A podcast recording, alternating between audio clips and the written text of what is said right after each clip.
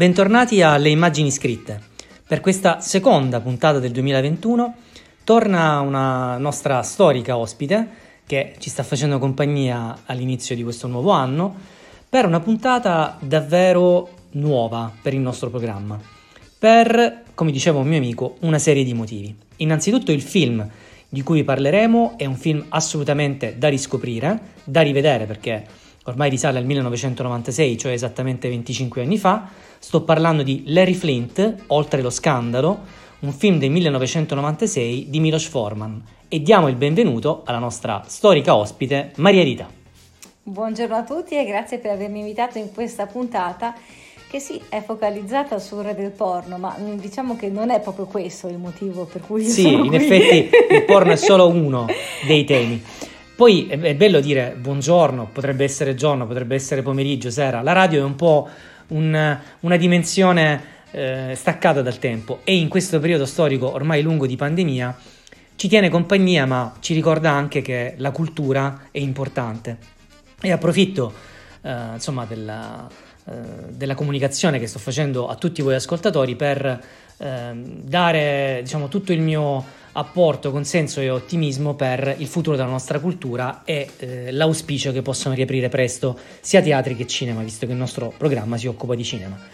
Torniamo al tema della puntata, che è questo film, dicevo, Larry Flint, oltre lo scandalo del 1996, che porta la regia di Milos Forman, premio Oscar per Amadeus e per Qualcuno volò su nido del cuculo, interpretato magistralmente da Woody Harrelson nel ruolo di Larry Flint, questo ehm, direttore eh, di ehm, una rivista pornografica, Hustler, concorrente a Playboy, che sfidò di fatto l'opinione pubblica americana, ma anche ehm, spesso i giudici eh, americani perché eh, per tutta la sua vita eh, ebbe guai giudiziari a causa sia ovviamente del suo ruolo eh, di eh, appunto direttore di una rivista pornografica, sia del suo atteggiamento molto eh, provocatorio, a volte anche insomma eh, oltre le righe, eh, che mise in crisi anche eh, l'amicizia con Alan Isaacman, altro personaggio fondamentale del film e anche delle nostre scelte,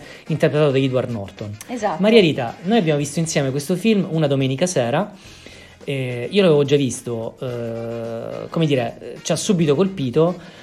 Eh, dal punto di vista cinematografico, cos'è che, ti ha colpito del film? E poi, eh, se ci vuoi anche dire quali sono state le scelte poi delle letture di questa puntata. Allora, il film mh, mm, mi ha colpito perché eh, riesce a dare un respiro artistico a una storia che avrebbe potuto essere rappresentata in modo veramente trucido, invece si, secondo me il fatto che ehm, si, il, il regista riesca a narrare senza apologia, ma con comunque una profonda ammirazione questo giornalista, che, che possiamo dire che è un editorialista. Era un, un, editore, un editore, ma di fatto anche una persona che eh, aveva un gusto per l'arte anche se ovviamente parliamo di, di pornografia, eh, però comunque insomma eh, celeberrimo il suo discorso che è in, rappresentato in una splendida scena da Milos Forman in cui lui dice, eh, pone una domanda veramente eh, interessante, complessa, e cioè è più scandalosa la pornografia, è più scandaloso un nudo oppure la guerra? In questa splendida scena in cui vengono proiettate no, delle immagini eh, di, di, guerre, eh, di varie guerre della storia dell'uomo e poi anche di eh, foto invece tratte dalla, da dalla rivista Hustler.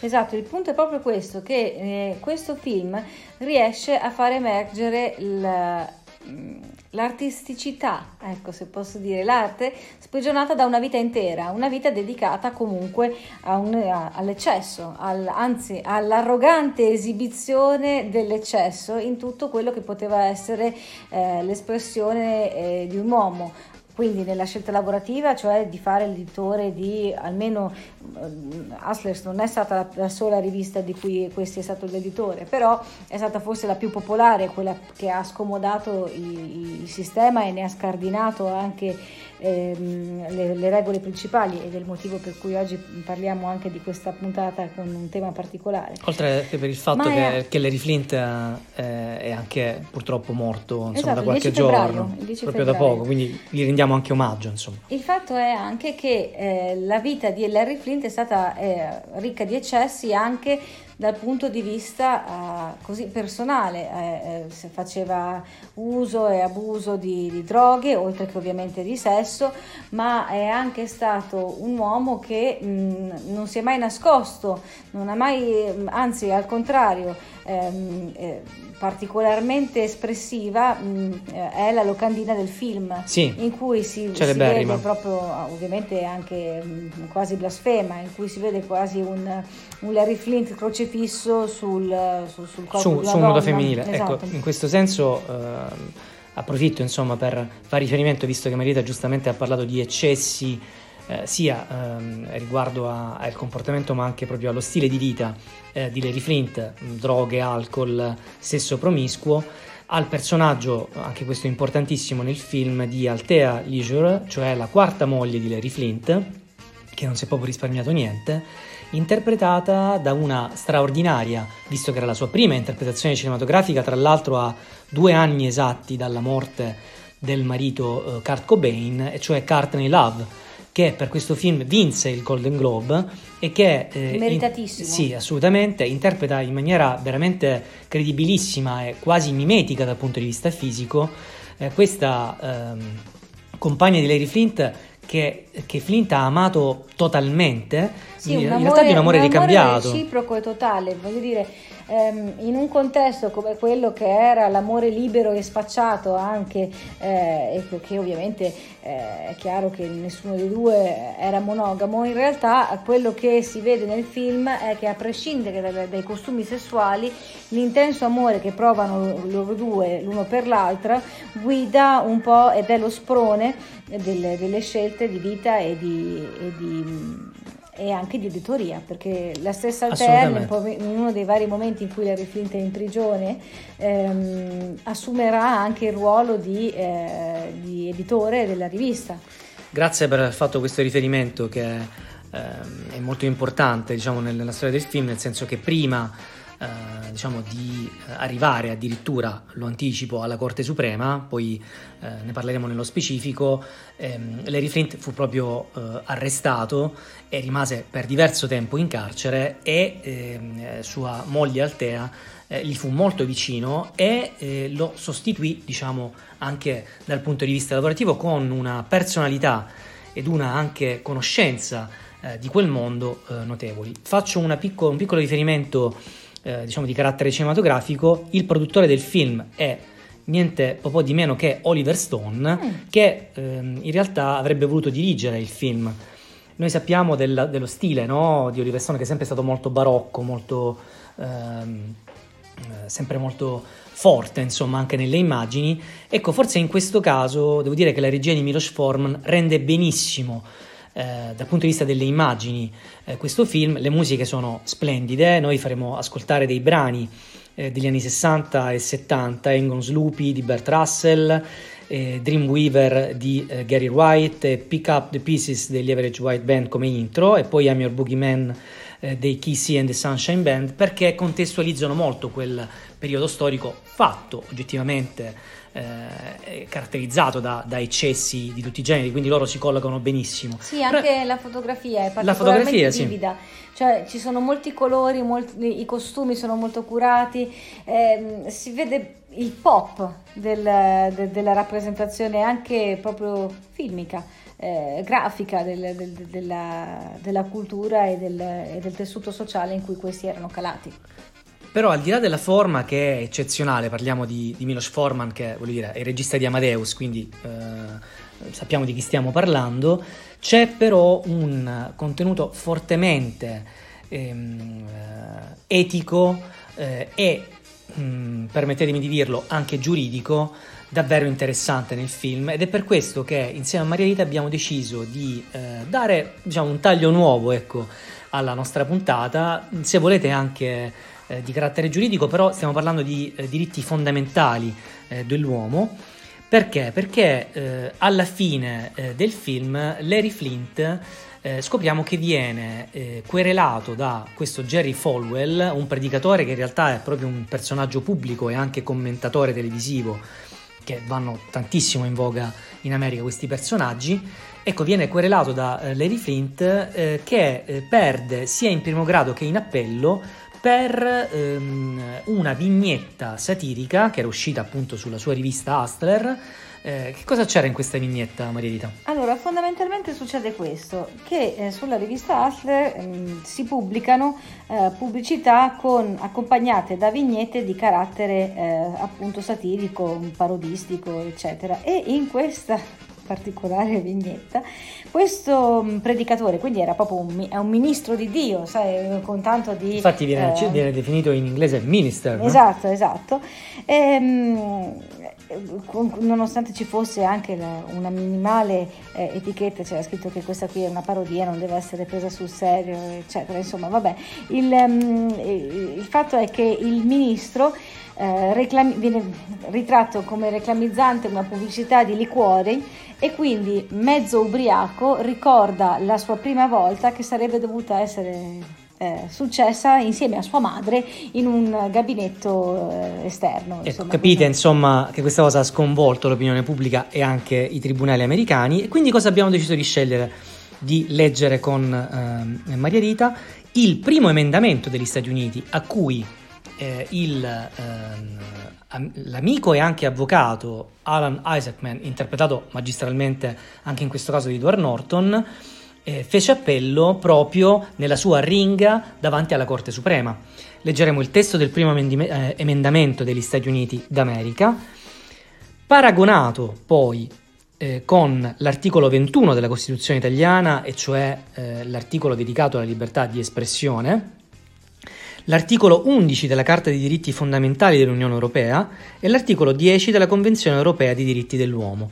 Dopodiché Maria Rita, dopo eh, attenta e accurata traduzione, vi leggerà la massima tradotta in italiano della sentenza della Corte Suprema e poi, udite udite, vi faremo ascoltare un eh, estratto dall'audio originale dell'udienza, adesso vi dico anche la data, del ehm, 2 dicembre del 1987 in cui incredibilmente, dopo due gradi di giudizio, eh, Hustler Magazine, difeso da Isaac Mann, diretto da Larry Flint, vinse contro Jerry Falwell.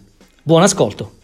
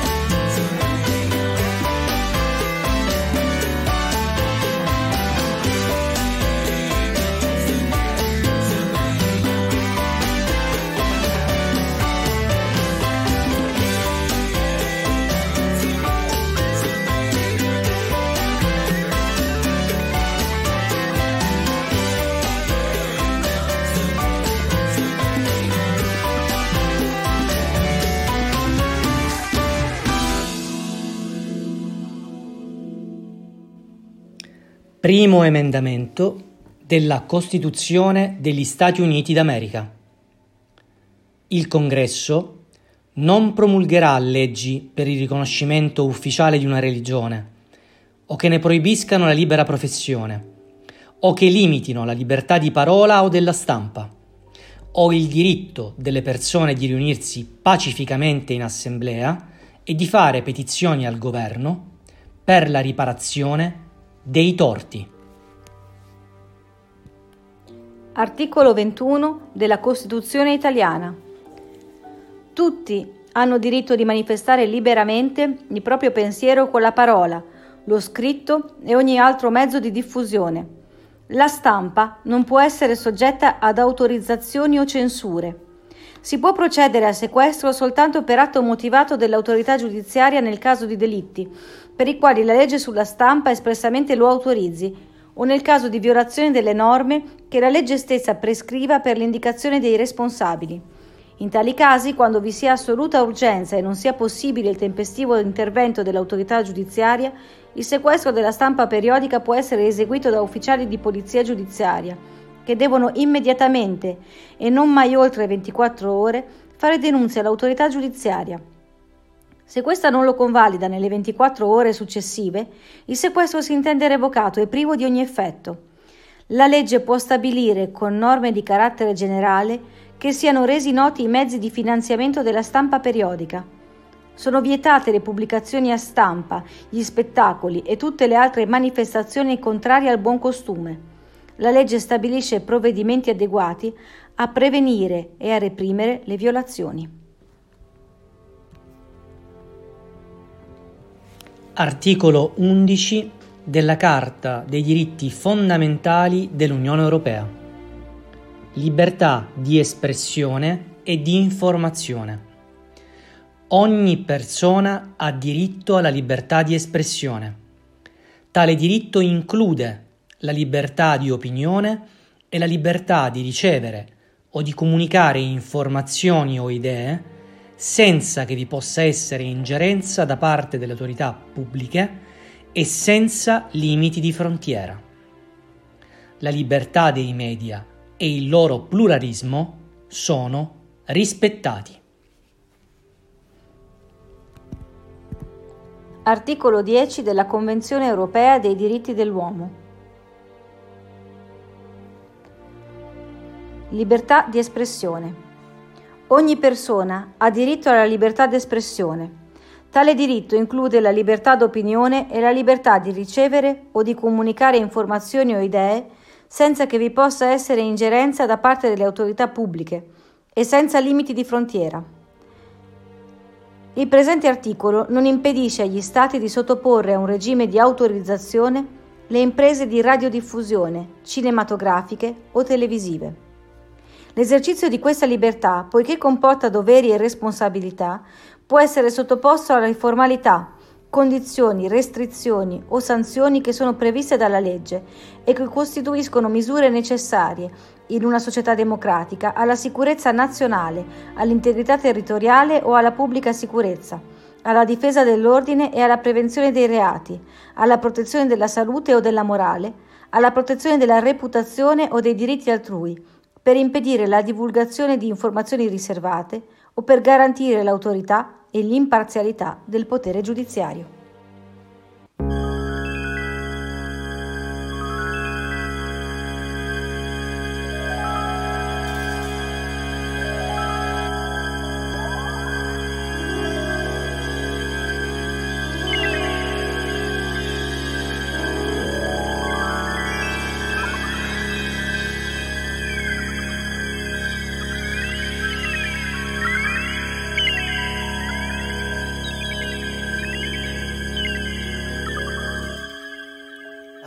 Just close my eyes again. Climbed aboard the Dreamweaver train. Trying to take away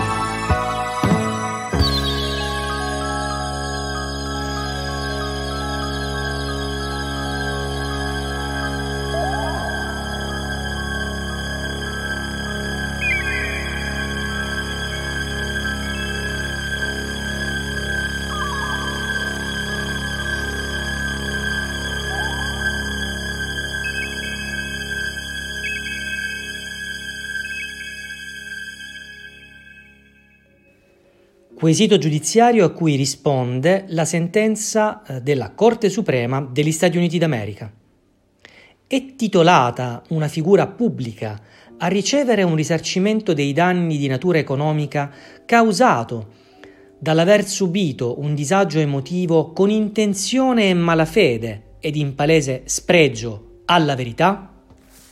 In sintesi, la Corte ha trovato che il convenuto, quale in qualità di figura pubblica, era richiesto dimostrare che le asserzioni pubblicate in una pubblicità di carattere parodistico sono state fatte con reale malafede e in palese spregio della verità.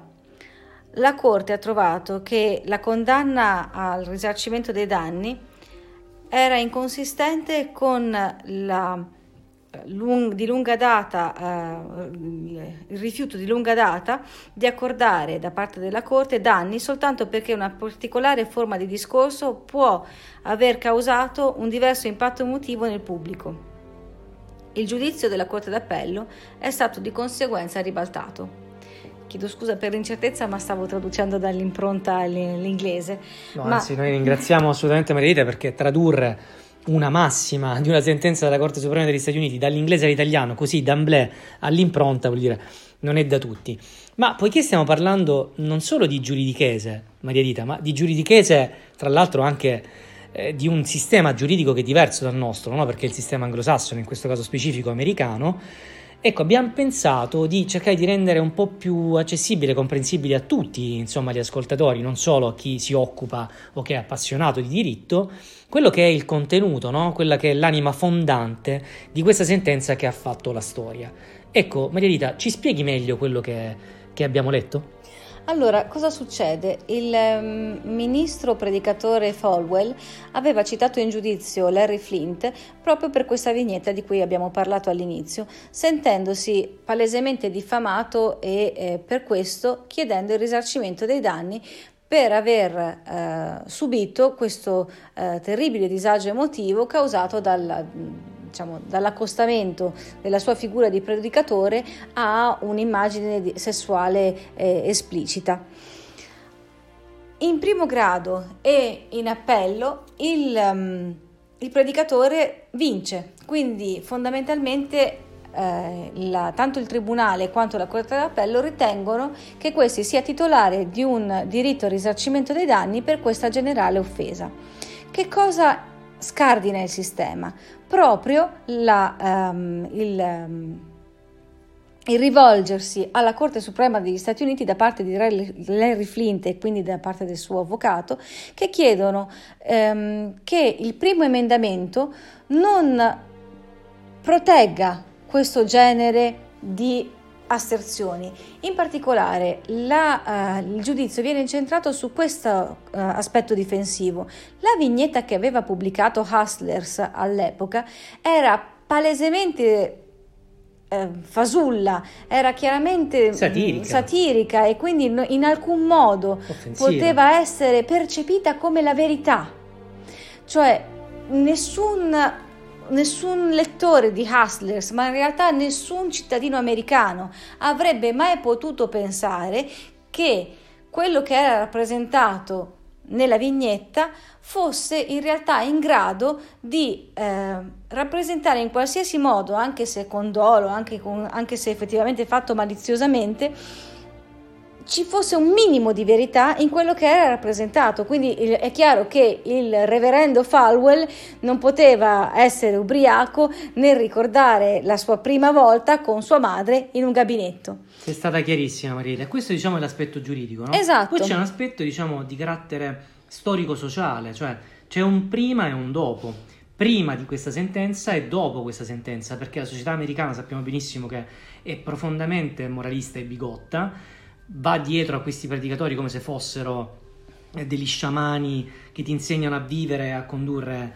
eh, la tua vita eh, con eh, rigore e senza sgarrare mai, però il discorso è che in questo caso si tratta di libertà di espressione e di parola, cioè qui si tratta, come hai detto prima tu quando hai spiegato dal punto di vista giuridico, di satira, di un qualcosa che non ha niente a che fare con il reale, ma secondo te questa sentenza può in qualche modo aver cambiato la percezione dell'opinione pubblica americana e anche un po' la società americana rispetto a diciamo degli ambienti, a, a delle- a dei contesti che possono essere quelli appunto del- del- della pornografia o comunque diciamo di eh, eh, determinati settori della società americana che non sono eh, diciamo ordinari, ecco, che non, che non sono la famigliola americana delle, delle villette a schiera, ecco. Allora, il fatto è questo, che questa sentenza ha mh, scardinato un sistema generale che fondamentalmente proteggeva il perbenismo, nel senso che non garantendo eh, un diritto al risarcimento dei danni per eventuali ehm, vignette satiriche, chiaramente eh, la Corte Suprema ha poi aperto la strada a- alla possibilità di avere la satira come mezzo di, di- di informazione accettato. Certo è che poi ci sono state delle derive ehm, che ovviamente eh, vengono, insomma, come in tutti, come in tutti gli ambienti, prese per quello che sono, nel senso che il primo emendamento è talmente ampio che poi è stato di nuovo reinterpretato, reinvocato, c'è stata ulteriore giurisprudenza relativa alla libertà di stampa, ma comunque questo si sa che eh, verrà eh, a costituire il perno della protezione della satira. Ecco. E questo è strano perché tutto parte da una rivista di pornografia, tutto qui. Insomma, ragazzi, Larry Flint ha fatto la storia. A dopo.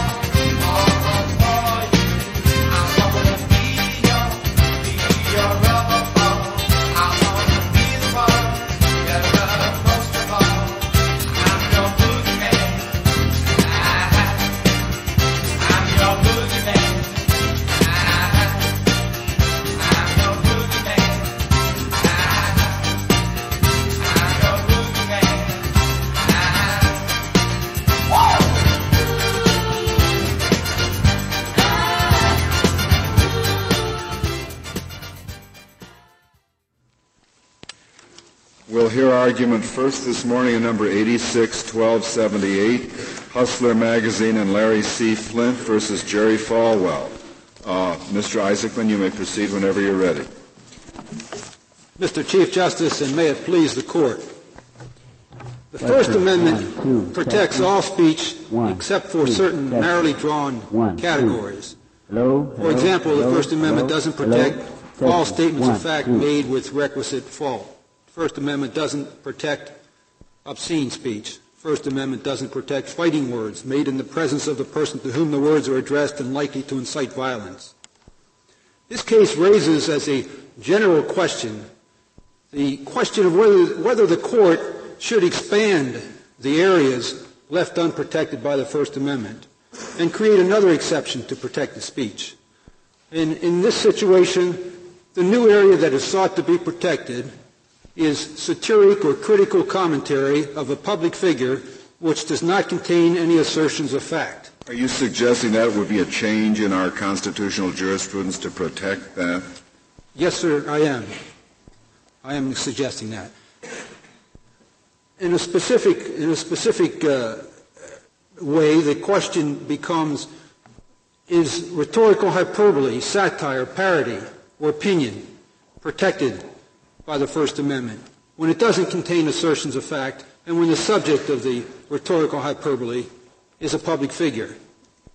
Another way of putting the question in this case is, can the First Amendment limitations, which have been set out in New York Times versus Sullivan and its progeny, be evaded by a public figure who, instead of alleging libel or instead of inva- alleging invasion of privacy, seeks recovery for an allegedly injurious falsehood by labeling his cause of action intentional infliction of emotional distress.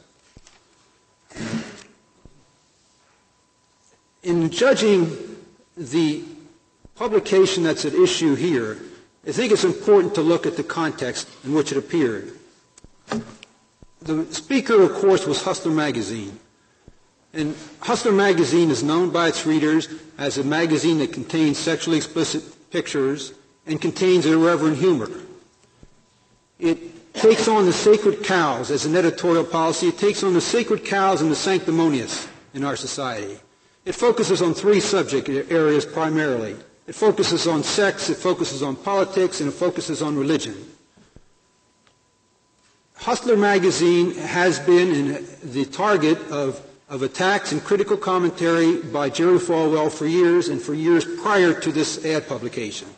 Hustler magazine is at the other end of the political spectrum from Jerry Falwell.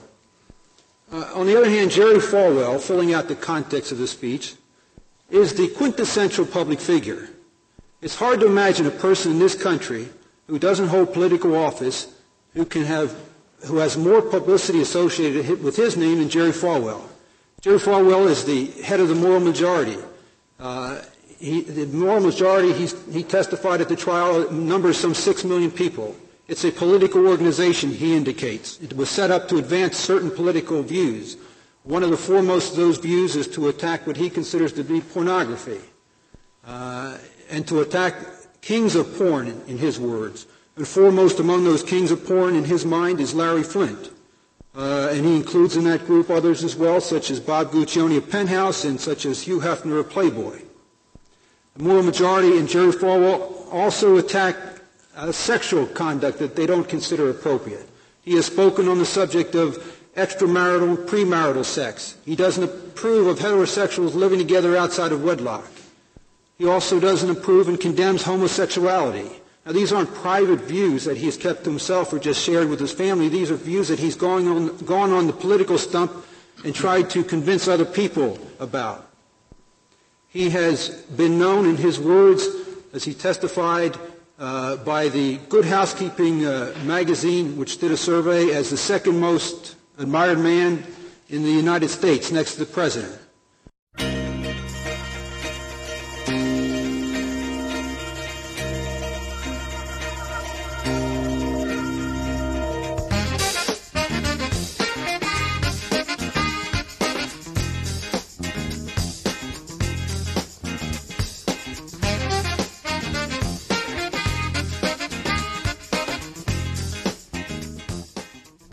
E abbiamo appena sentito l'audio originale dell'udienza del 2 dicembre 1987 Hustler Magazine contro eh, eh, Jerry Falwell. Ecco, eh, Maria Rita, eh, come abbiamo detto prima, poi ascoltarlo poi con la voce originale dei giudici della Corte Suprema e eh, di eh, Alan Isaacman, che alla fine era un avvocato, insomma, che è stato vicino a Larry Flint. Ricordiamo, perché non l'abbiamo detto all'inizio, che entrambi furono eh, vittime di un attentato nel 1978 in cui Isaacman, l'avvocato che abbiamo appena sentito difendere strenuamente eh, eh, Larry Flint davanti alla Corte Suprema fu semplicemente ferito, mentre invece Larry Flint Rimase paralizzato. rimase paralizzato. Ecco, ci siamo dimenticati di questo particolare importantissimo della vita di Larry Flint, eh, che è stato poi ovviamente accudito insomma eh, da- dalla moglie no? Altea, Sì, che però poi moglie. Altea eh, è morta di, di AIDS proprio negli anni Ottanta. Ecco, facendo un po' la sintesi di tutto, direi che eh, Larry Flint eh, come film, ha, eh, come opera cinematografica, ha ehm, sottolineato eh, un diritto fondamentale dell'essere umano che è quello eh, d'espressione di parola, eh, ma eh, questa puntata ci ha fatto capire quando- quanto poi sia articolato questo tema, no? perché ha aspetti di carattere artistico, ha aspetti eh, di eh, carattere giuridico, ma anche aspetti di carattere sociale. Che ne pensi, Maria Rita? Sì, diciamo che ehm, c'è un forte scontro tra quello che può essere la morale, quello che viene percepito come il, il giusto, il giusto vivere, il, il ben pensare, contro quella che è effettivamente anche la piega giuridica che può prendere una libertà. Qui abbiamo ehm, evidenziato come una, un editore che in realtà dovrebbe essere socialmente punito, comunque socialmente stigmatizzato, in realtà ha fatto sì che il- venisse garantito uno dei più importanti eh, capisaldi dei eh, diritti dell'uomo, cioè quello che è la libertà di stampa, diritto che come vedete è comune a tutte le società contemporanee, abbiamo visto in America, in Europa e in Italia. Diritto ancora più importante in questo periodo storico della pandemia perché l'informazione e i media in questo periodo storico che stiamo vivendo hanno una responsabilità molto importante. Esatto, anche il- la comunicazione e quello che può essere liberamente detto o non detto eh, in questo periodo stanno diventando eh, Fondamentali. fondamentali e chiaramente mh, diventano facilmente strumentalizza- strumentalizzabili. Grazie ancora a Maria Rita per eh, il suo intervento. Grazie a voi dell'ospitalità come sempre. Tornaci a trovare e a risentirci.